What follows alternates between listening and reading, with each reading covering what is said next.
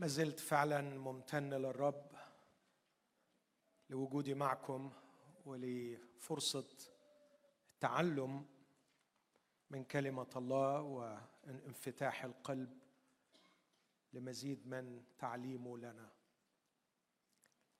بدأنا من البداية في هذا المؤتمر نتحدث عن العبادة. في أول محاضرة قدمت تحت هذا العنوان الإنسان كائن عابد هذا تعريفه. ثم الإنسان ودي المحاضرة الثانية كائن عابد ضل الطريق هذا مأزقه. ثم تحدثت في الاجتماع السابق عن تشوهات للعبادة داخل الديانة المسيحية. وأشرت إلى ثلاث أنواع من التشوهات. أعطتها هذه الأسماء. توثين العبادة جعلها وثنية. استجعل طريقا للخلاص.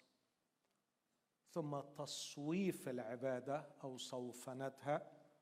والانحراف بها إلى ناحية الصوفية. لجعلها خبرة انفعالية religious ecstasy نشوة دينية.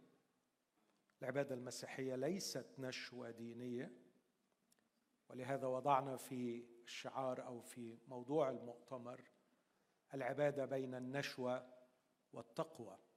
العبادة المسيحية أبعد ما يكون عن أن تكون خبرة نشوة دينية. لكن زي ما هنشوف النهارده إنها عبادتكم العقلية.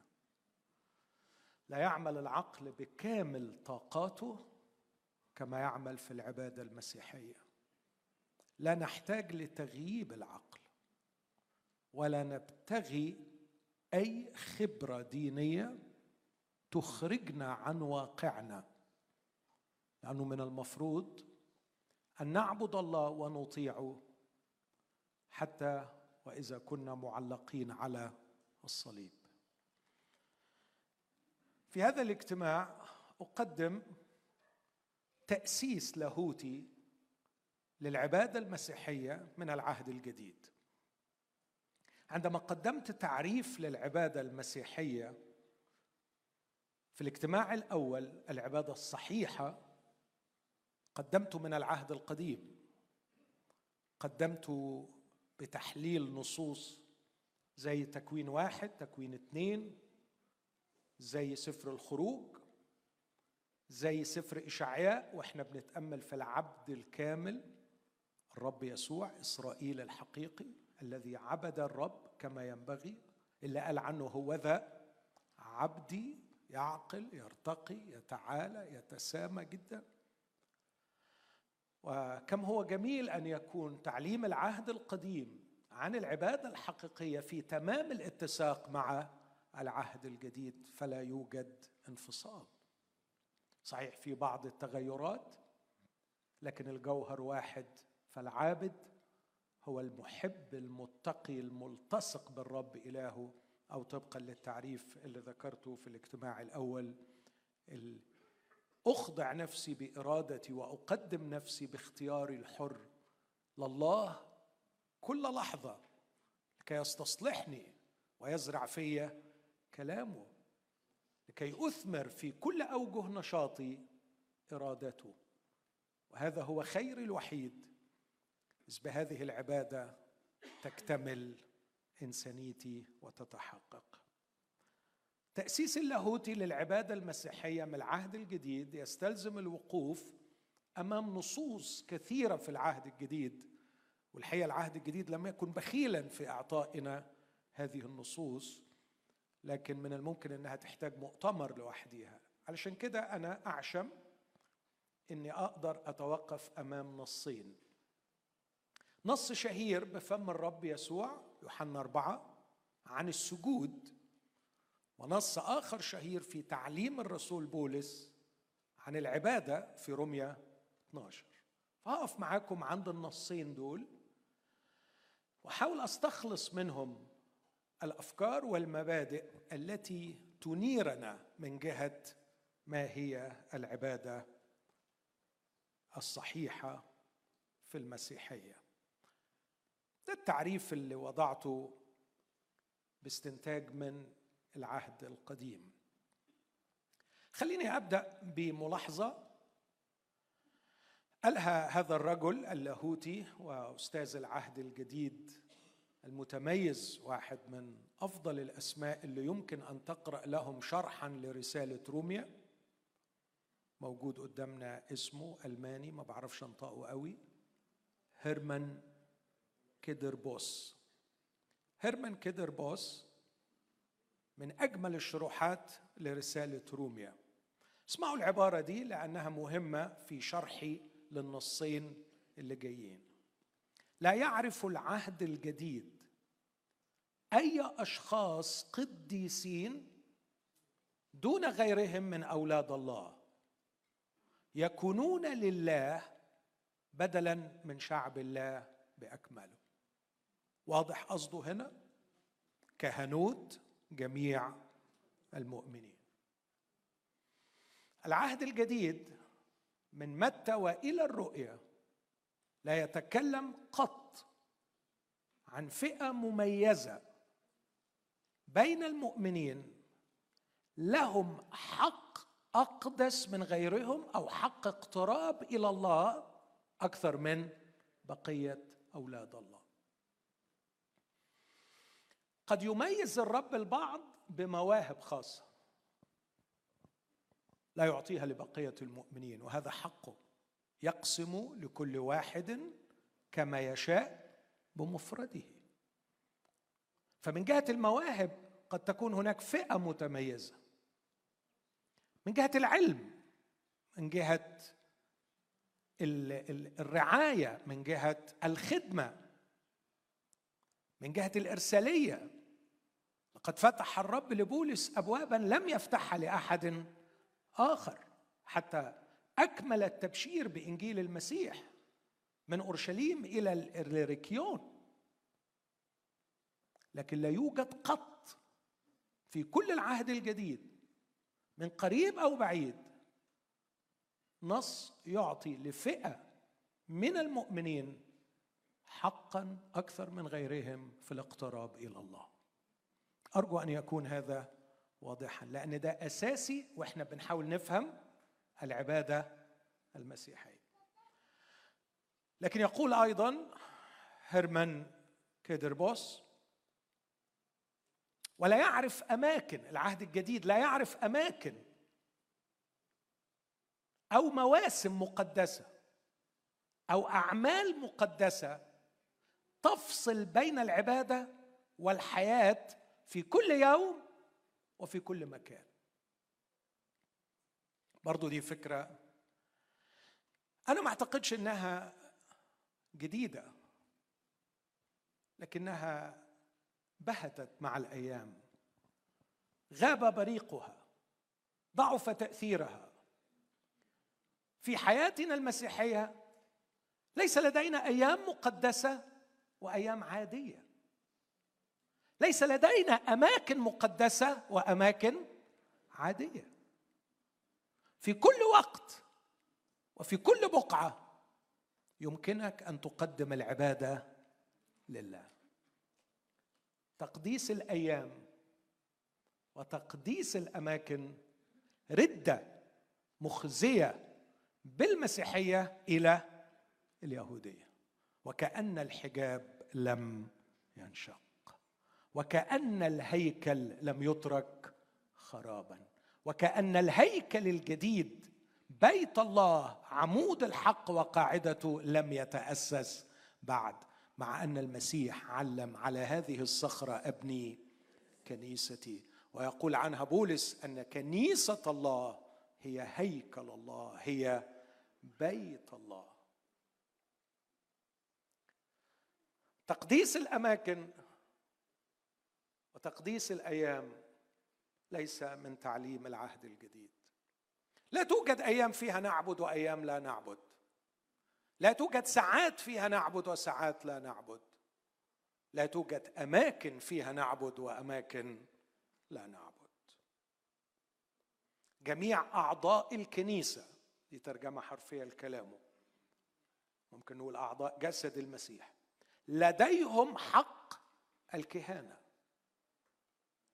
لأنه أحبنا وقد غسلنا من خطايانا بدمه وجعلنا ملوكا وكهنة لله أبيه. أي إمكانية الوصول إلى الله؟ رومية خمسة اثنين. بس قد تبررنا بالإيمان لنا سلام مع الله بربنا يسوع المسيح.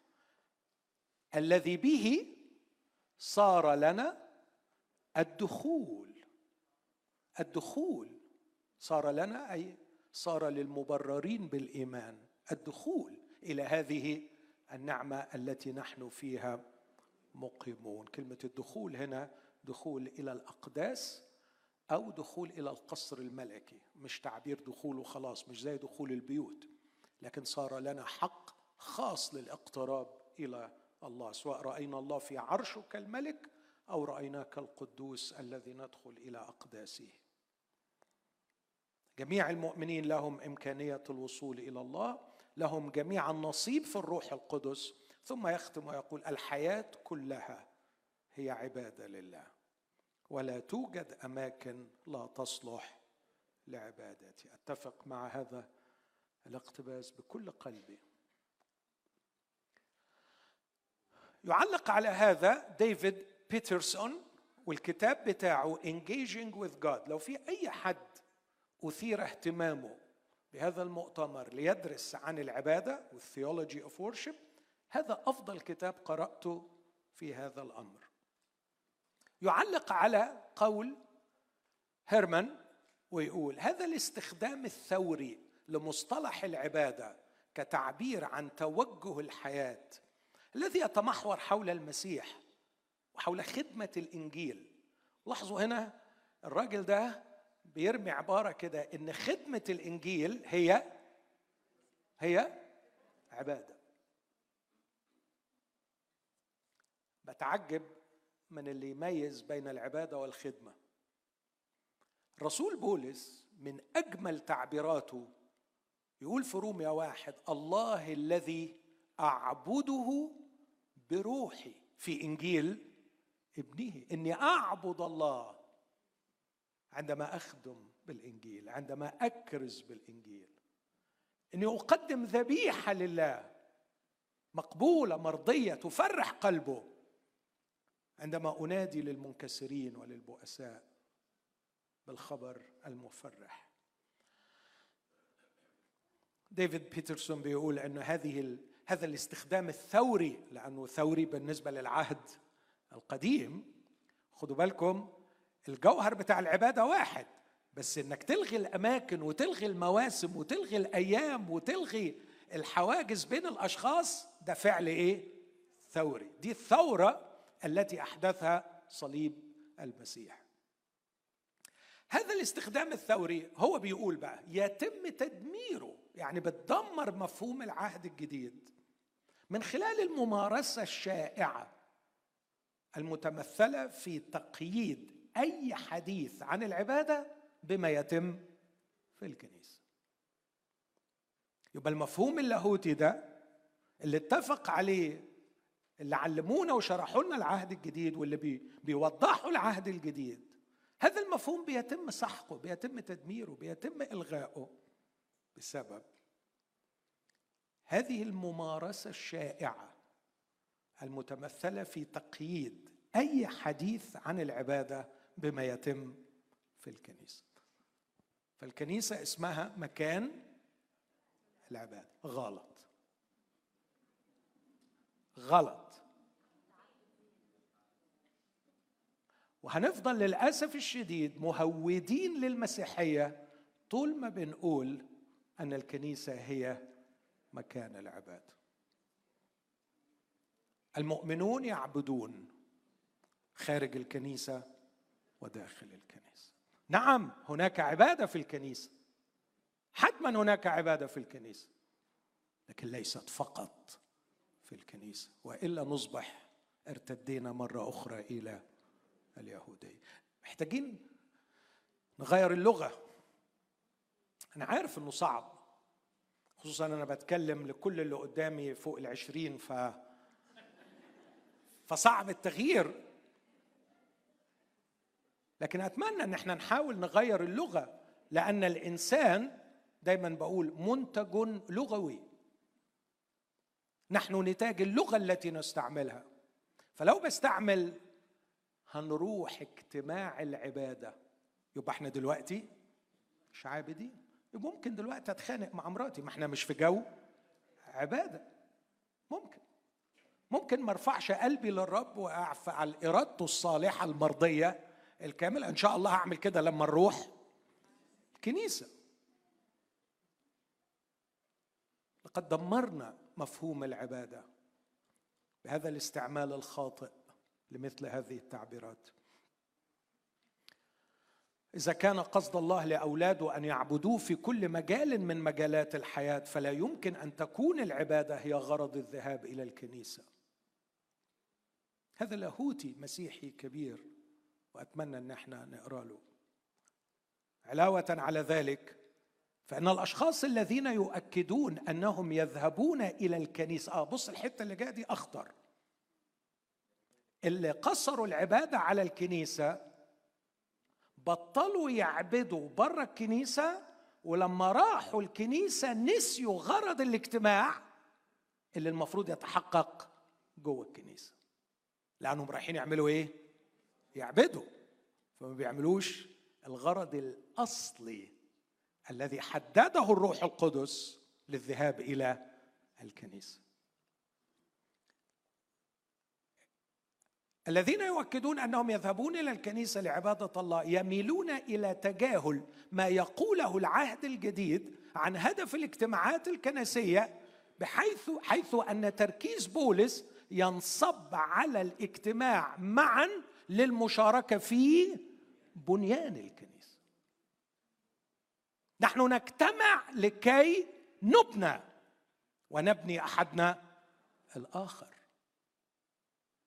لكن ما عدناش بنتمم هذا الغرض لأن إحنا جايين نعبد وشكلنا ممارسات معينة نقول إن هي دي العبادة ولم نعد أنا هاجي بعد شوية وأقول إنه لقائنا بعضنا ببعض عندما تجتمع الكنيسة معا هو من أجمل وأرقى وأروع اللحظات التي ينبغي أن نحرص عليها. هو تركيز لمحضر الله الذي نعيش فيه طول اليوم. بس كتير من اللاهوتيين اللي قريت لهم يقولوا إني أذهب هناك لأي أعيد التقائي بالرب في وجوه اخوتي فأنا أرى المسيح في وجوه إخوتي وأجلس بجوارهم لكي أتعلم وأبنى ولكي ما أحب المسيح أكثر ولكي ما ينفتح قلبي أكثر وأكثر للخروج إلى العالم عابدا الرب إن وجودي مع إخوتي عندما يقودنا المرنم في ترنيمة تذكرنا بقصتنا وتحكي حكايتنا تغسل عنا أفكارنا الخاطئة من العالم وتعيد غرس التعليم المسيحي في أعماقنا. وعندما أسمع كلمة الله وأسمع التعليم وعندما يحتضنني أخي وعندما تبتسم لي أختي وعندما تقترب مني أمي في الإيمان أو أبي في الإيمان وعندما يسأل واحد عن أحوالي وعندما نأكل معا ونضحك معا ونصلي معا ونبكي معا أخرج من مكان الاجتماع عابدا حقيقيا. فقد جئت لكي أكون أكثر صلاحية لعبادة الرب. لم اتي لأؤدي فرضا أسميه العبادة. لقد قتلنا مفهوم العبادة وقتلنا غرض الاجتماع. فلم تعد حياتنا في الخارج عبادة ولم تعد اجتماعاتنا في الداخل للبنيان. بكرة هتكلم أكثر عن غرض الاجتماعات. لكن عندما قصرنا العبادة على مكان الاجتماع كتبت من فترة طويلة هذه الكلمات. ندخل بوجوه شمعية. نتحرك حركات نمطية. حتى نجلس في أماكننا المعتادة. نجلس بوقار فقد جئنا للعبادة. لا سلام لا كلام لا حوار. لا أدري بالجوار من عن اليمين أو من عن اليسار فقد جئنا للعبادة. ثم ينطلق القطار ويبدأ المشوار. شفاهنا تردد ما لم نفكر فيه. مشاعرنا منفصلة عن ما نؤديه. عيوننا تحدق في اللا شيء. وأذهاننا شاردة في كل شيء. حتى يتوقف القطار وينتهي المشوار. ويعلن الناعي لقد انتهى الاجتماع. وإلى لقاء آخر لا يختلف عن سابقه ونعود ونأتي وندخل بنفس الوجوه نتحرك نفس الحركات. لا حوار لا كلام لا سلام لا أشواق لا بنيان لا علاج لا عتاب لا غسل للأرجل لا نظر في عيون الآخر لا أعرف أحوال الآخر. ما هذا الهراء؟ قد جئنا للعبادة. وكأنه طوال الأسبوع. وفي كل لحظة ليس مطلوب مني أن أعبد الرب. قتلنا العباده في الخارج وضيعنا غرض الاجتماع في الداخل. كانت الاجتماعات التي يحضرها سيدي أجمل اجتماعات. كان معظمها على مائدة طعام صح؟ أحلى اجتماع أطول اجتماع أعمق تعليم. كان يقال وهو يأكل مع التلاميذ. شركة. الكنيسة تجتمع من أجل الشركة. أما العبادة فينبغي أن تميز غرفة نومي ومكان عملي ومخادع تصويري في الداخل. بعيدا عن أعين الناس مش بس بعيدا عن الكنيسة لكن حتى بعيدا عن أعين الناس. أعبده بروحي في داخلي. أناجيه وأطلب منه أن يستصلحني وأن يغرس فكره في قلبي. أن تخترقني عيناه التي هي كلهيب نار. أن يمحصني. أن يراجعني. أن يعاتبني. أن يوجهني. عندئذ أكون عابدا حقيقيا. وعلى فكرة اللي بيعبد بره هو اللي ليه أي نفع جوه. واللي ما بيعرفش يعبد بره ملوش ستين لازمة جوه. يجي بس يدوش. حقيقي يجي يدوش. لكن مستحيل يكون عابد بره وما يجيش جوه يبارك. أعرف إخوة كانوش بيوعظوا كانوش بيرنموا عندهمش المواهب الكبيرة. بس كان بعد الاجتماع لما يجي يستقبل أخوه فاتحا أحضانه كان الأخ يقول لي بص أنا بشوف المسيح. أنا بروح بقابل المسيح لما فلان بيجي يسلم عليا. العابد في الخارج هو من يبني في الداخل. خلوني أقف قدام هذا النص العظيم وألتقط منه فعلا جست جليننج جست كده التقاط سريع لأنه من أشهر النصوص بفم السيد. ركزوا في النص المحفوظ علشان بعد كده همشي بسرعة شديدة.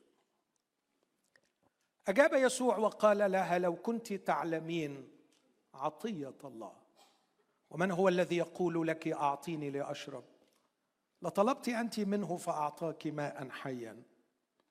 قالت له المرأة يا سيد لا دلو لك والبئر عميقة فمن أين لك الماء الحي? لعلك أعظم من أبينا يعقوب الذي أعطانا البئر وشرب منها هو وبنوه ومواشيه. أجاب يسوع وقال لها كل من يشرب من هذا الماء يعطش أيضا. افتكروا الكلام اللي كنا بنقوله الإنسان كائن عطشان. ولكن من يشرب من الماء الذي أعطيه أنا فلن يعطش إلى الأبد بل الماء الذي أعطيه يصير فيه ينبوع ماء ينبع إلى حياة أبدية. حطوا علامة استفهام هنا. إيه معنى إنه ينبع إلى حياة أبدية؟ قالت له المرأة يا سيد أعطني هذا الماء لكي لا أعطش ولا آتي إلى هنا لأستقي. قال لها يسوع اذهبي وادعي زوجك وتعالي إلى هنا. تذكروا حديث الصباح النهارده عن الآلهة الغريبة ومنها إله الحب والزواج. الجنس الحب الرومانسي. أجابت المرأة وقالت ليس لي زوج. قال لها يسوع حسنا قلت ليس لي زوج. لأنه كان لك خمسة أزواج والذي لك الآن ليس هو زوجك. هذا قلت بالصدق. قالت له المرأة يا سيد أرى أنك نبي. أباؤنا ومن هنا لغاية آخر الحديث هتتكرر عشر مرات كلمة السجود وبالتالي ده يعتبر نص أساسي في الكلام عن العبادة. أباؤنا سجدوا في هذا الجبل وأنتم تقولون إن في أورشليم الموضع الذي ينبغي أن يسجد فيه. قال لها يسوع يا امرأة صدقيني أنه تأتي ساعة افتكروا حديث السنة اللي فاتت نقلة في الواقع الروحي. في ساعة جات نقلت. قبلها غير بعدها. الواقع الروحي تغير في العالم. تأتي ساعة لا في هذا الجبل ولا في أورشليم تسجدون للآب. أنتم تسجدون لما لستم تعلمون. أما نحن فنسجد لما نعلم لأن الخلاص هو من اليهود. نحن في دائرة استقبال الإعلان الإلهي. لقد استقبلنا إعلان من الله لقد استؤمنا على أقوال الله. لهذا نحن نسجد لما نعلم لأنه لدينا إعلان من الله. أول فصل عمله الراجل اللي أشرت إليه ديفيد بيترسون في كتابه عن لاهوت العبادة أنه لا عبادة بدون إعلان من الله. ولا بد أن تستقبل إعلان من الله لكي تستطيع أن تعبد. ولكن تأتي ساعة وهي الآن حين الساجدون الحقيقيون يسجدون للآب بالروح والحق لأن الآب طالب مثل هؤلاء الساجدين له. الله روح والذين يسجدون له فبالروح والحق ينبغي أن يسجدوا. تعليقي بسرعة على بعض الكلمات في هذا النص. عشر مرات كلمة السجود.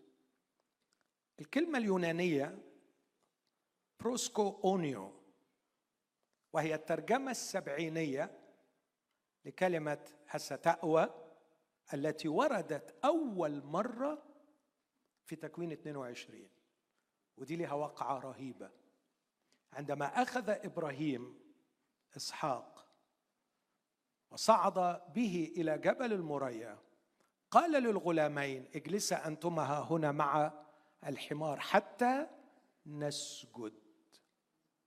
أول مرة تيجي كلمة السجود سجود اللي هي بالمعنى ده. هذه الكلمة بدون دخول في تفاصيل المعنى الحرفي ليها في اللغة اليونانية لأنه ربما ما يبانش أنه مقبول قوي لو شرحته بتفصيل دقيق لكن حالة شديدة من المهابة والولاء. يمكن أقرب حاجة ليها لما يقول لما عرفوا الله لم يمجدوه أو يشكروه كإله. ما عندهمش هذا الامتنان الداخلي ما عندهمش هذه الخشية والمهابة الداخلية. ما عندهمش الحالة دي. هذه الكلمة تختلف عن كلمة العبادة اللي هنتناولها في رومية 12 عبادتكم العقلية. والكلمة دي لاتريا اللي بتيجي منها ليتورجيا أو العبادة التي يقدمها المؤمنون لله. يبقى عندنا كلمتين. كلمة إلى حد كبير بتصف الكيان الداخلي وضع العابد من الداخل إنه شخص ساجد. لكنه ليس فقط لديه حالة داخلية هي حالة السجود لكنه يعبر عن هذا بتقديم شيء يعبر عن هذا بفعل. اللاتريا مرتبطة بعمل نعمله وعشان كده بولس لما جه يوصفها قال قدموا أجسادكم. في اللاتريا في العبادة في تقديم لكن هذا التقديم لا ينفصل عن حالة داخلية من الامتنان والاحترام. في علم النهارده عن الامتنان اسمه Science of Gratitude بيدرس في كلية علم النفس في أقسام علم النفس. وفي دراسة معمولة إن أخلاق الناس منحدرة ومتدهورة لأن ما عندهمش امتنان. بس واحدة من الدراسات دي قالت معلومة جميلة الناس مش ممتنة ليس لأنه ليس لديهم ما يمتنون بسببه لكن ليس لديهم شخص يمتنون له. فكر في العبارة دي.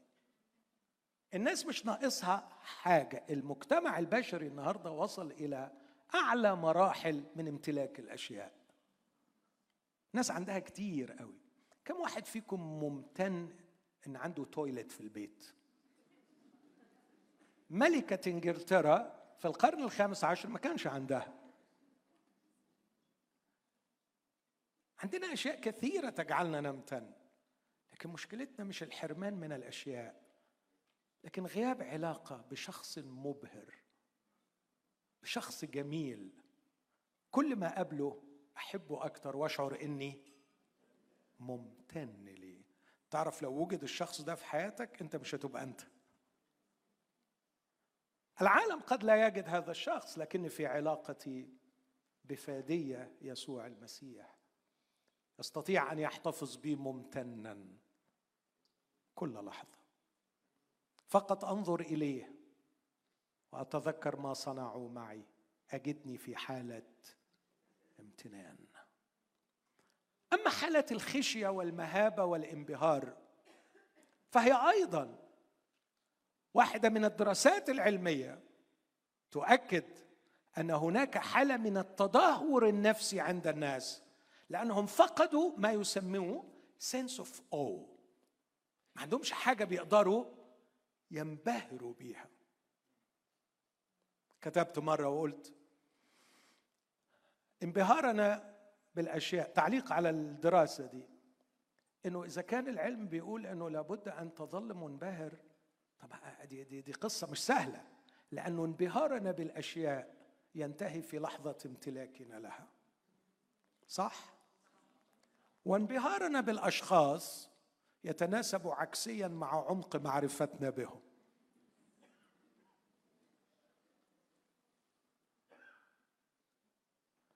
إلا طبعا شخص واحد هو يسوع المسيح. لم يكف عن إبهاري. لم يكف عن مفاجأتي. لم يكف عن أن يخلق في حالة من الخشية والرهبة أمامه. الانبهار به. προ προσκυνέω. هو ده اللي بيوجد السجود الحقيقي. إنك في علاقة معه تستقبل إعلانات من وجهه. تجعلك دائما منبهرا وممتنا. بص بقى صوتك شكله إيه في الاجتماع؟ حالتك شكلها إيه في الاجتماع؟ أنا هسأل سؤال واحد وجاوب عليه. هل وأنت بتسوق سيارتك وأنت في بيتك وأنت في شغلك من الممكن إن الروح القدس يقبض عليك متلبس بالانبهار والامتنان. إذا ده حصل فأنت ساجد. أنت في حالة سجود. واقف ولا راكع؟ مش هو ده مش هي دي القضية. بترنم ولا بتكلم شخص؟ مش هي دي القضية. تكشف على عيان أو بتبيع لزبون ولا بتوعظ؟ مش هي دي القضية. القضية هل قلبك تحتفظ به منبهرا وممتنا؟ وعندما تقترب إلى الكتاب المقدس اقترب إلى الكتاب باحثا عن إلهك لكي تتجدد في داخلك حالة الانبهار وحالة الامتنان. ومن الجانب الثاني إذا قبض عليك الروح القدس متلبس بالتذمر أو بالمرارة بغياب الانبهار أو الامتنان فهو يهمس في أذنك لقد فقدت حالة السجود ارجع بسرعة إلى أقداس الله.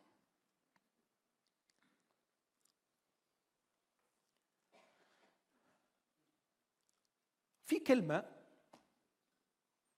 مش قادر أفوت ما كنتش عارف أحطها في أنهي وعظة يعني في أنهي محاضرة بس اقولها دلوقتي. Worship. الله يسامحهم. زنقونا في الكلمة دي وأذونا بيها. كلمة worship خدتوا بالكم من امبارح لما اتكلمنا عن العبادة بالعبري؟ حد فاكر؟ هي إيه؟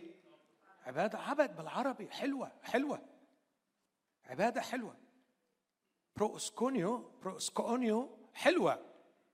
حد كده راكع عند رجلين حبيبه وممتن وفي حالة انبهار وولاء. لاتريا حلوة. واحد بيقدم شيء بيخدم بيقدم.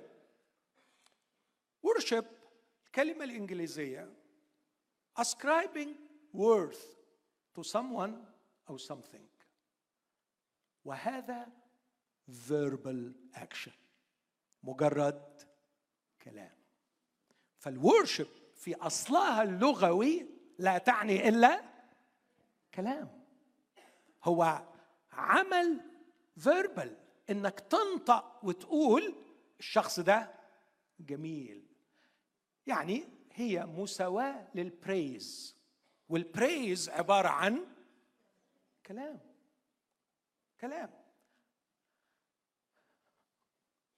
قد تتضمن العبادة والسجود كلام وهنيجي الموضوع ثمر شفاء معترفة لكن مساواة العبادة والسجود بالكلام كارثة محققة في الإيمان المسيحي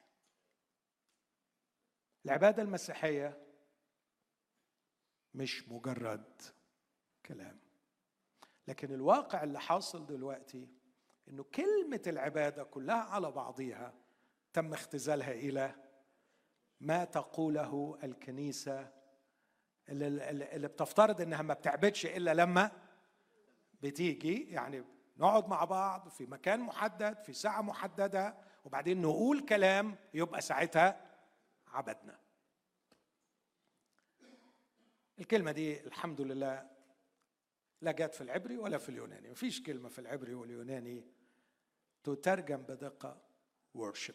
لكنها واحد من الأخطاء التي حدثت واللي بتأكد النظرية اللي بقولها أن الإنسان منتج لغوي. فلما استعمل كلمة worship praise قصر العبادة على مجرد كلام. لكن أعتقد كل الكلام اللي كنا بنقوله واللي هنفضل نقوله لغاية آخر المؤتمر أكثر من مجرد كلام. ملاحظة الثانية اللي علق عليها في النص ده. ليه الرب يسوع اختار أن يتحدث عن السجود ويكشف هذا الإعلان العظيم؟ عشر مرات كلام عن السجود بإعلانات غزيرة جدا وعميقة للمرأة دي. ليه ما قالهاش للعازر بعد ما أقاموا من الأموات؟ كان الموقف أكثر يعني مناسبة. ليه ما قالهاش للتلاميذ بعد العشاء؟ وده كان الأفضل والأفضل إنه يعلم الكنيسة كيف تسجد. مش صح مش ممكن نفكر مع بعض في كده؟ ليه؟ ليه المسيح يجيب أغنى حديث عن السجود في حادثة السامرية لأنه لو رجعنا للكلام اللي قلناه امبارح السامرية تمثل أروع تصوير للإنسان باعتباره كائن عطشان. والسجود ما يحلاش الكلام عنه إلا لكائن عطشان. حيث يغيب العطش لا سجود. عشان كده فعلا لما ببص للمجتمع بتاعي في مصر كفيت عن إني أقسمه أي تقسيمة غير ناس عطشانة لربنا وناس مش عطشان لربنا وصلاتي كل يوم يا رب وقعني في العطشانين اعمل معروف. وقعني في العطشانين إليك. وقعني فيهم. وربنا ما بيحرمنيش من إني أقع فيهم. ربنا ما بيحرمنيش من إنه يوقعني في اللي بيقولوا عايزينه مشتاقين له محتاجينه. عندي قصص كتيرة مشجعة. أذكر منها قصة ولا اتنين بسرعة. أذكر هذه السيدة اللي عمالة تروح وتيجي في الكلام. وأنا يعني شايف إنها راحت لأساتذتي. ما كانتش محتاجة إنها تجيني. قلت في الآخر ممكن تقولي لي؟ أنت جاية لي ليه؟ صرخة دوت في العيادة. عشان عايزاه. عشان بدور عليه. عطشانة إليه. كانت صدمة بالنسبة لي. آخر حد كنت أتوقع أنه يقول عايزاه. وأخرى قالت لي عندي مشكلة كبيرة قوي تعبت. مش قادرة. بحبه بس مش قادرة أصدق إنه هو الله. قلت لها سيبك منه. زنقة روحك فيه ليه؟ صرخت في وجهي صرخة لا يمكن أنساها. إزاي تقول لي سيبني منه؟ ما أقدرش أستغنى عنه. ما أقدرش أستغنى عنه. عطشانين إليه. كل يوم بيتعبوا. كل يوم بيخططوا كيف يلتقوا به كيف يتحدثوا إليه. كل يوم يبحثوا عن من يستطيع أن يحكي لهم عن المحبوب. ولا يجدون. وحولنا الكنيسة إلى مكان للأغاني ومكان للنشوة. والناس في الخارج تموت من العطش بحثا عنه. هل نعطش إليه؟ لماذا فاض قلب السيد بالحديث أسمى حديث أعمق حديث عن السجود للآب لأنه رأى امرأة عطشانة؟ الباس هي دي اللي هترتوي وهي دي اللي تستاهل إن أكلمها عن؟ لأن دي اللي هتعرف تسجد. دي اللي هتشرب وهترتوي وهيفيض منها. والحقيقة عملت كده. وجرت منها أنهار ماء حي وفوجئنا إن الست دي مأثرة على ما دي إيه ده؟ إيه الجمال ده؟ لقد سجدت. لأنها عطشانة. أسمع حديث عن السجود للكائن العطشان. إذا فقدت عطشك إلى الله لا تتكلم عن السجود. لكن كان لابد ودي نقطة ثالثة من الوقوف أمام نقطة تحول. أعطني من هذا الماء. أعطني من هذا الماء. اذهبي وادعي زوج مش غريبة برضه بجد مش غريبة؟ يعني إحنا بصدد حديث عن السجود وبصدد ليه الدخول في المواضيع العائلية دي؟ ليه؟ ليه بجد؟ آخر حاجة كنت أتوقعها. ليه؟ إيه لازمته؟ وبعدين أنت عارف كل حاجة. ما أنت عارف البير وغطاه إحراج وخلاص يعني. ممكن أفهم ليه نتدخل في الموضوع ده دلوقتي؟ إذا كنت مشتاقة إلى الله الحي الحقيقي. لابد أن تضعي نهاية للآلهة الغريبة. كان إلهك طول عمرك رجل حضن رجل إله الحب إله الرومانس إله الجواز. وكأنه بلغة بديعة. اذهبي وادعي زوجك. روحي هاتي للإله اللي قدر يملى فراغك و satisfy your needs روحي هاتهولي. وكانت الإجابة رائعة. دون وعي. أو مش دون وعي بوعي حقيقي ليس لي. ما نفعوش يا فندم ما نفعوش.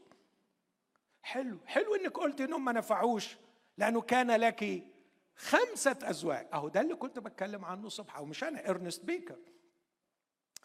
هو ده هو ده هي دي رحيل هي دي رحيل. وفي الصباح ليه نغيرها ونجيب واحدة تاني. والمرة دي إن شاء الله أكيد رحيل. أكيد. أكيد هتظبط. رحيل.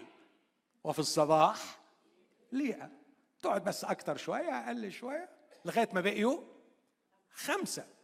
It seems إن المشكلة هي في ال commitment يمكن لو جربنا عبادة الإله romance بدون commitment العملية هتظبط. وبرضه ما ظبطتش والذي معك الآن ليس هو زوجك. اذهبي. اقبلي التحدي وأريني إلها استطاع أن يروي عطشك. لا يا سيد ليس لي زوج. لكن أعطني من هذا الماء. كلمة أعطني مهمة في حالة السجود. أرجو أن إحنا نكون واخدين بالنا. أعطني. أعطني من هذا الماء. بصوا الروعة في إعلان المسيح هنا. بدأت بلو كنت تعلمين عطية الله.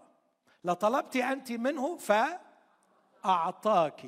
وبعدين هي تقول له أعطني. لاحظ الترتيب ده. الأب أعطانا الابن والابن يعطينا الروح القدس والروح القدس يخلق فينا ينبوع ماء ينبع إلى حياة أبدية يعني بيقدم المسيح للآب. واخد بالك من الدورة؟ هوضح الكلام ده أكتر. الله الآب أعطانا الابن. وده اللي بيقولوا لو كنت تعلمين عطية الله. الله أعطانا ابنه. ليه أعطانا ابنه؟ عشان يحل مشكلة الخطية. عشان ندخل السماء. صح كل ده صح بس في حاجة أعمق من كده. والابن لما جه كعطية الله لينا وعدنا إنه يعطينا الروح القدس. بيقول لها الماء الذي أعطيه أنا مش بس اللي يشرب منه ما يعطش لكن يصير فيه ينبوع ماء ينبع إلى حياة أبدية. من الآخر كده تعريف الحياة الأبدية هي يسوع. هذا هو الإله الحق والحياة الأبدية. أو يوحنا الأولى واحد إن الحياة أظهرت. الحياة الأبدية التي كانت عند الآب أظهرت لنا فيسوع هو الحياة الأبدية. والآب عايز يكرمنا ويفرح بظهور يسوع فينا. وده مستحيل بدون عطية الروح القدس. هنا ممكن أقف علشان برضو أوضح تعبير خاص بالعبادة. إحنا ليه نعبد؟ عشان نمجد ربنا. صح؟ التعبير ده بيتقال. مظبوط. لا بيتقال. ده ده موجود في قوانين الإيمان كتيرة وستمنستر وغيرها. آه ليه نعبد الله؟ لكي نمجد الله. أو ليه الله خلقنا؟ لكي نمجد الله. إيه المقصود بكلمة نمجد الله؟ مش تقول في حقه بقين حلوين. مش هو ده اللي هيمجد الله؟ لكن خلونا نفكر كيف يتمجد الله؟ كيف يتمجد الله؟ الله لا يتمجد أحبائي بشيء أو بشخص من خارجه. لا يستطيع أحد أن يوقع على الله فعل التمجيد. حاشا. الله لا يضاف إليه شيء. لكن كيف يتمجد الله فقط بأن يتكشف؟ إذا تكشف تمجد. أمين؟ مفهوم؟ خلونا أوضحها بآية. رسول يقول الله لم يره أحد قط. الابن الوحيد الذي هو في حضن الآب هو خبر. رأينا مجده مجدا كما لوحيد من الآب. الله لا يتمجد.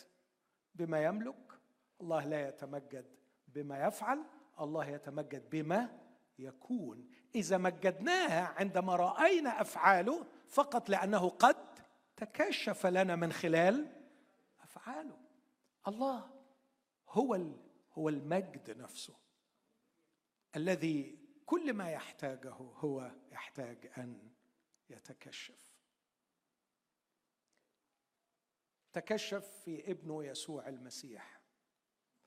وأكثر شيء يمجده أن يتكشف فينا بأن يعيش فينا يسوع المسيح. هنا تأتي كلمات مرتبطة أيضا بالسجود رائحة السرور. العبادة هي تقديم روائح سرور. طب إيه روائح السرور اللي ممكن الله يصر بيها. المفروض تسألني وتقولي في العهد القديم ولا؟ في العهد الجديد. نروح للعهد القديم. إيه روائح السرور اللي الله كان بيصر بيها؟ كلها تشير إلى يسوع المسيح. أي حاجة اتحطت على المذبح تصعد رائحة سرور هي إشارة إلى المسيح. طب كان عايز يقول إيه؟ عايز يقول إن الحاجة الوحيدة اللي تسعدني في الدنيا إني أشوف يسوع. في العهد القديم كانوا يقدموا ما يشير إلى يسوع. في العهد الجديد المفروض يقدموا يسوع شخصيا. يقدموه في حياتهم على المذبح لأن أجسادهم صارت هياكل ومذابح لله. فعندما يظهر يسوع في تصرفاتك عندما يظهر يسوع بعقله بوجدانه بتكريسه بقدسته بطهارته الآب يتفرج عليك ويقول دي حتة من ابني. هذا هو ابن الحبيب الذي به سررت. هو ده سرور الآب. عشان كده كتبت زمان وقلت في العهد القديم كانوا يقدمون تقدمات تشير إلى المسيح. في العهد الجديد ينبغي أن نقدم المسيح شخصيا. لكننا صرنا لا نقدم المسيح ولا نقدم ما يشير إلى المسيح صرنا نقدم كلام عن المسيح. وبنوهم روحنا إن الله مسرور بهذا الكلام. اهدى شوية اهدى شوية. وارفض فكرة الشيكات بدون رصيد. كلام حلو عن المسيح.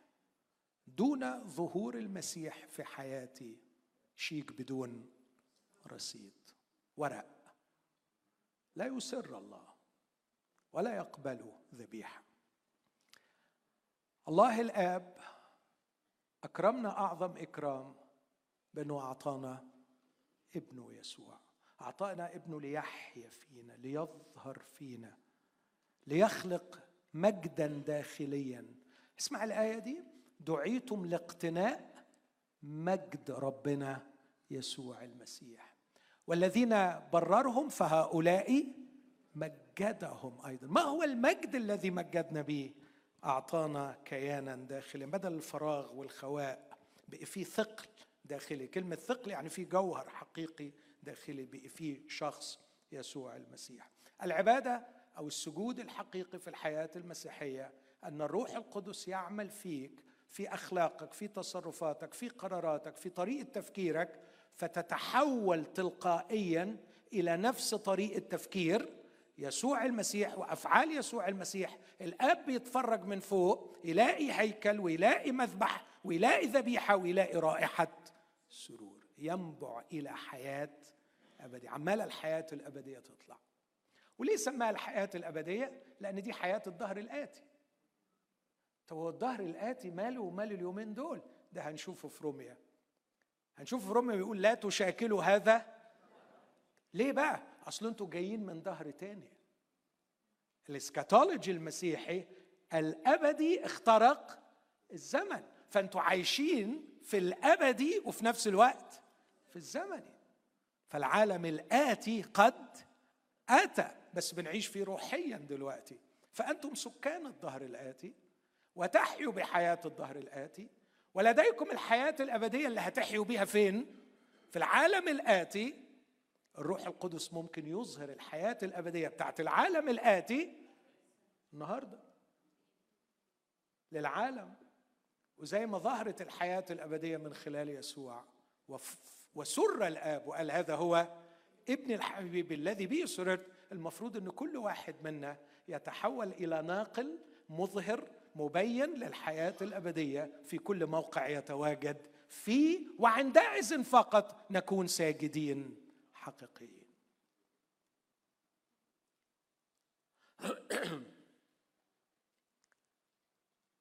السجود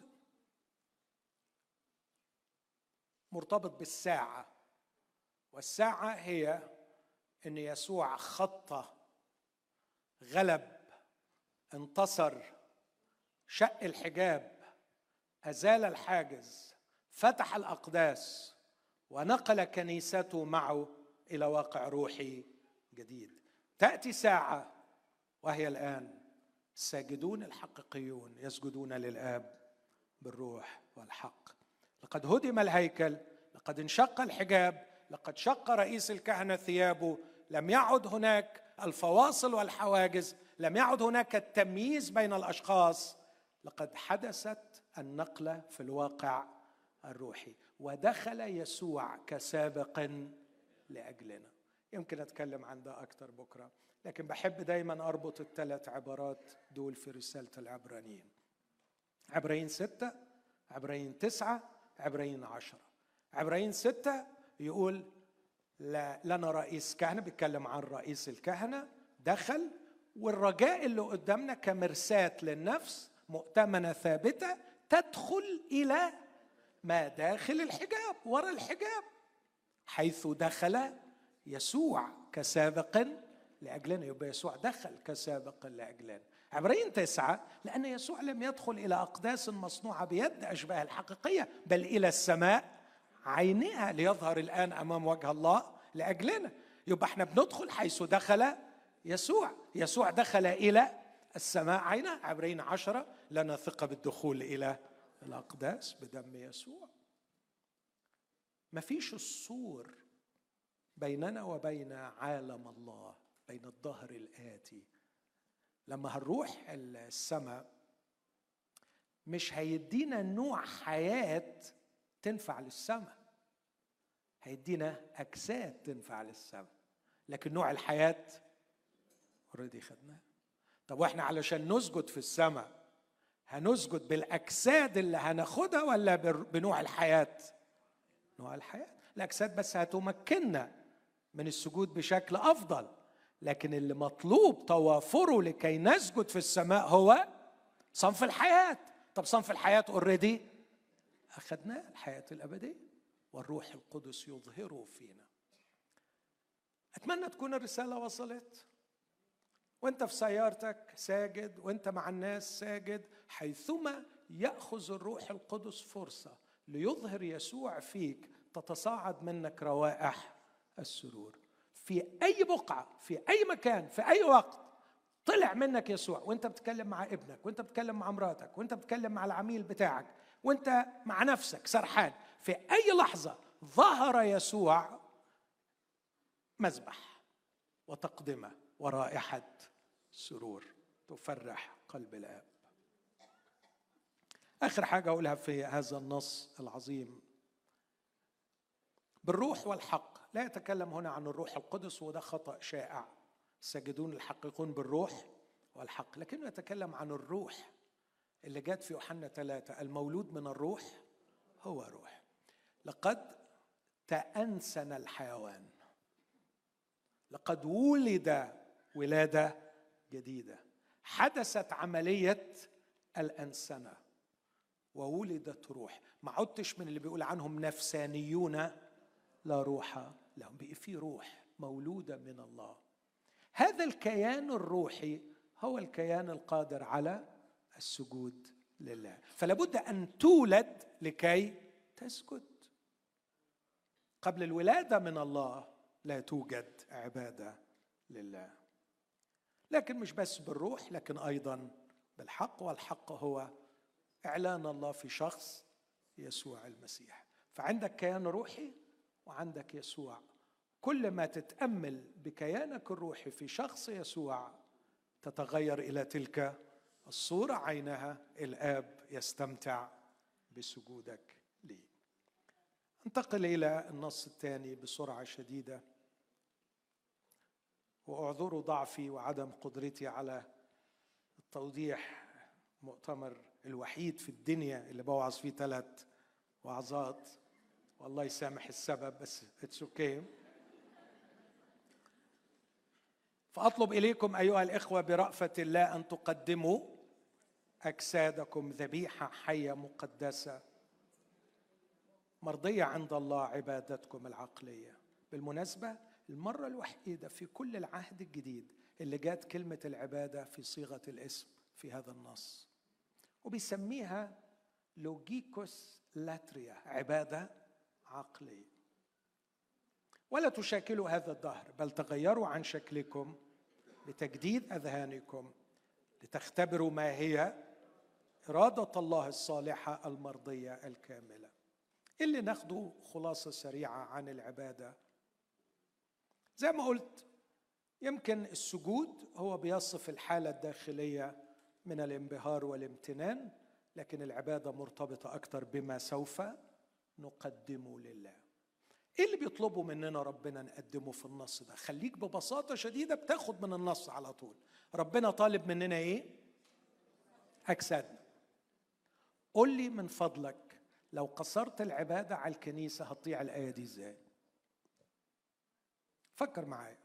لو قصرنا العبادة على الكنيسة أنا فعلا لغاية دلوقتي بحتار إزاي الناس اللي متبرمجة بيوم الحد وهتعملها الاثنين وهتعملها الثلاث وعملتها الآب يفرح لا وهتبقى أنفع. فاللي حواليك يلاقوك أجمل وكمان ياكلوا من خيرك. ومنين ما عدي يعدي عليك يقطف وياكل لأنك نبع خير وعمال تطلع خير شبه يسوع. هذه هي العبادة. أن تتحول إلى كائن يعبد الله. جهز جسمك. جهز جسمك. يلا. معاك أجمل عطية. جهز جسمك لكي تفعل إرادة أبيك. بس السؤال بقى طب واعرفها إزاي؟ واعرفها إزاي؟ هنا يجي النص كمالته لا تشاكلوا هذا الدهر بل تغيروا عن شكلكم بتجديد أذهانكم. لكي تكونوا قادرين أن تختبروا. تختبروا مش to experience لكن to test عشان تبقوا قادرين تمتحنوا. من بين ال alternative المطروحة على ال alternatives المطروحة عليكم تقدر تنقي واحدة وتقول لا دي مش مشيئة أبي لكن دي مشيئة أبي. مفهوم قصدي؟ فأنت محتاج ذهنك يتجدد لكي تستطيع أن تميز. وتقول أيوه دي اللي هطلع بنك الطاقة دي اللي هصرف لها لفعل إرادة أبي ودي لأ دي مش هعملها. الرسالة دي مش هكتبها. مش هكتب ال text message دي. مش هروح المشوار ده. مش هشتري الحاجة دي. ليه طيب؟ ما لو جبت الناس هيقولوا أو الناس مش هيقولوا أو أنا بنك الطاقة عندي لفعل إرادة أبي. بس عشان أقدر أعمل كده محتاج ذهن يعرف يمتحن الأشياء ومن بين الاختيارات يقول دي إرادة أبي الذي في السماء. من هم أمي وأخي وأختي؟ هم الذين يعملون إرادة أبي الذي في السماء. لكن كيف يتجدد الذهن؟ بتغيير منظومة القيم. لأنه هنا واضح جدا علشان تختار إرادة أبيك لازم تبقى عارف مش بس إيه الصح وإيه الغلط. غالبا أسهل حاجة تعرفها الصح والغلط. لكن الأخطر إيه المهم وإيه اللي ملوش لازمة. ودايما أقول لاولادي النصيحة دي فأي حاجة اسأل روحك ثلاث أسئلة. What is important? What is true. What is right? اسأل نفسك الثلاث أسئلة دول قبل ما تاخد أي قرار. وأول واحد فيهم لأنه هيحدد الاثنين اللي باقيين. What is important? إيه القيمة؟ إيه الفاليو إيه القيمة اللي هتعود من هذا الشيء؟ تعرف أقول لك على حاجة خطيرة. القيمة هي اللي بتحدد الحق عندك. للأسف الشديد. تقول لي لا ده الحق مطلق صح بس انت عينيك أي كلام. هتشوف اللي انت عايز تشوفه واللي هيحدد هتشوفه إزاي القيم اللي عندك. لو أهم حاجة عندك الفلوس الحق سيتشكل في عقلك طبقا للفلوس. لو أهم حاجة عندك رأي الناس فيك هتلاقي الحق والغلط والصح وكل حاجة هتتحدد بناء على الفاليو دي. إذا أردت أن يتجدد ذهنك اجلس أمام إلهك وأمام كلمته. وكلمته على فكرة بتعمل شغل رهيب في هذا الأمر. وقول يا رب ما هي الأولويات في حياتي؟ راجع أولوياتك. ستصحح معتقداتك. لكن تصحيح المعتقدات والقلب لسه متعلق بأشياء للأسف بتفضل المعتقدات موجودة في العقل والرغبات موجودة في القلب ومش منفذين على بعض. فعقلك بيفكر صح ويوعظ صح ويتكلم صح بس قلبك في حتة تاني لا تشاكلوا هذا الدهر. ليه؟ لأنكم لستم منه. أنتم من دهر آخر. أتيتم إلى هذا العالم تتمموا في رسالة وستتركوه وترحلوا إلى عالمكم. إخوتي الاحباء هذه باختصار بعض الأسس اللاهوتية للعبادة المسيحية. أن تكون ساجدا وأن تكون عابدا. السجود حالة عميقة من الخشية من الانبهار والامتنان والعبادة أن تقدم. يبقى بس إني أقول في ورقة علمية اللي يحب يدخل ويدرس. كتبها ديفيد بيترسون ونشرها في Tyndale Bulletin. ورقة جميلة قايل فيها الخلاصة دي. تعبير العبادة العقلية نشأ أولا في عصر الجدل التنويري الهيلينستي أيام اليونان. يعني بولس مش هو اللي نحت التعبير ده ده كان already موجود. بدأ الفلاسفة يستعملونه ليعبروا عن رفضهم للعبادة الشعبوية للآلهة الكثيرة المعتمدة على الذبائح المادية. وكانوا يعتبرون أن العقل يسمو فوق المادة super sensual ولذا تكلموا عن الذبائح العقلية. الذبائح العقلية وصفوها إنها نقاوة القلب ونقاوة التوجهات العقلية. فبدأوا يتكلموا already عن نوع من الذبائح العقلية أو الذبائح الروحية. لكي يمكنهم آه لكن ظهر بعد هذا التصوف الهيلينستي Hellenistic mysticism. اختطف التعبير ده بس غير فيه جعلها العبادة الروحية بدل العبادة العقلية. لكي يمكنهم أن يعتبروا التراتيل الكبيرة حاجة اسمها أوراتيو إنفوزا التي يسبحون بها الآلهة هي الذبيحة التي يقدمها الإنسان الذي لديه روح نومة باعتباره ممثل للخليقة بأكملها. كل ده إحنا بنتكلم 200 سنة قبل الميلاد. بولس أخذ هذا التعبير واستعمله كما هو. ده رأيي أنا الشخصي. ليبعد بالعبادة المسيحية عن العبادة اليهودية بذبائحها المادية ويبعد بها عن الصوفية الهيلينستية اللي كانت بتقول نقدم نشيد بإنه قال قدموا أجساد. بس حبيت أقول البراعة كيف ساق الروح القدس. بولس في انتقاء هذا التعبير اللي ما تكررش تاني في العهد الجديد. وصلت الفكرة اللي فيه؟ عبادتكم العقلية خلاص الكنيسة فيها يهود وفيها أمم. اليهود يعرفوا أن العبادة النهاردة ملهاش دعوة بالذبايح لأن كان في بعضهم عنده ميل أنه يرجع يقدم. العبادة ملهاش دعوة بالذبايح. لكن كمان عشان ينقذ ينقذ اللي جايين من خلفية يونانية من الصوفية الهيلينستية أن يخلوا العبادة لربنا هي مجرد كلام وأناشيد ضخمة تقدم للآلهة. وكان عندهم محافل يتنافس فيها الشعراء في كتابة القصة في كتابة القصائد الفخمة لكي تقدم للآلهة. العبادة بتاعتنا لا هي عبادة يهودية ولا هي عبادة يونانية. عبادتنا عبادة مسيحية عقلية. نمتلئ بحالة الامتنان لإلهنا ولما نقدم له بنقدم له أجسادنا لكي نفعل إرادة أبينا الذي في السماء. تهيألي لو فيكم حد اقتنع بالكلام ده هيقول يا أنا عايز أروح دلوقتي علشان ألحق أعمل إرادة أبي. آه، أنا هقابل مين يا ترى؟ أول ما أدخل هقابل مراتي هقابل جاري هقابل مين بكرة لما أروح الشغل؟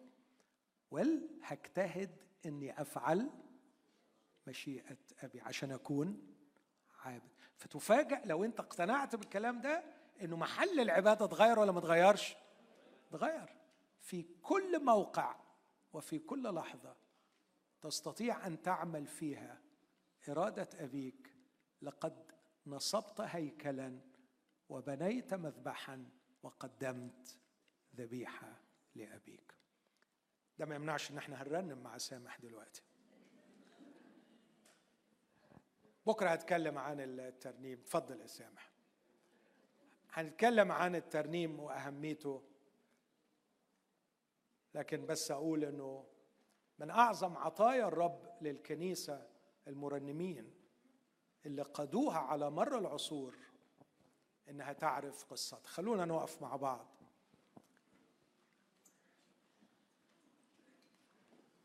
شعب الرب تعلم فكر الرب على مر العصور من خلال ترانيم. ومباركون هم المرنمون الذين ساعدوا شعب الرب في كل عصر ومصر كي يعرفوا قصتهم وينشدوا قصتهم. والحقيقة القصة بتاعتنا جديرة بأنها تغنى وجديرة بأن ننشدها. فخلونا في اللحظات دي نحكي قصتنا بفرح ونبتهج بإلهنا وما صنعه معنا. ونتهيأ للخروج لعبادة الرب.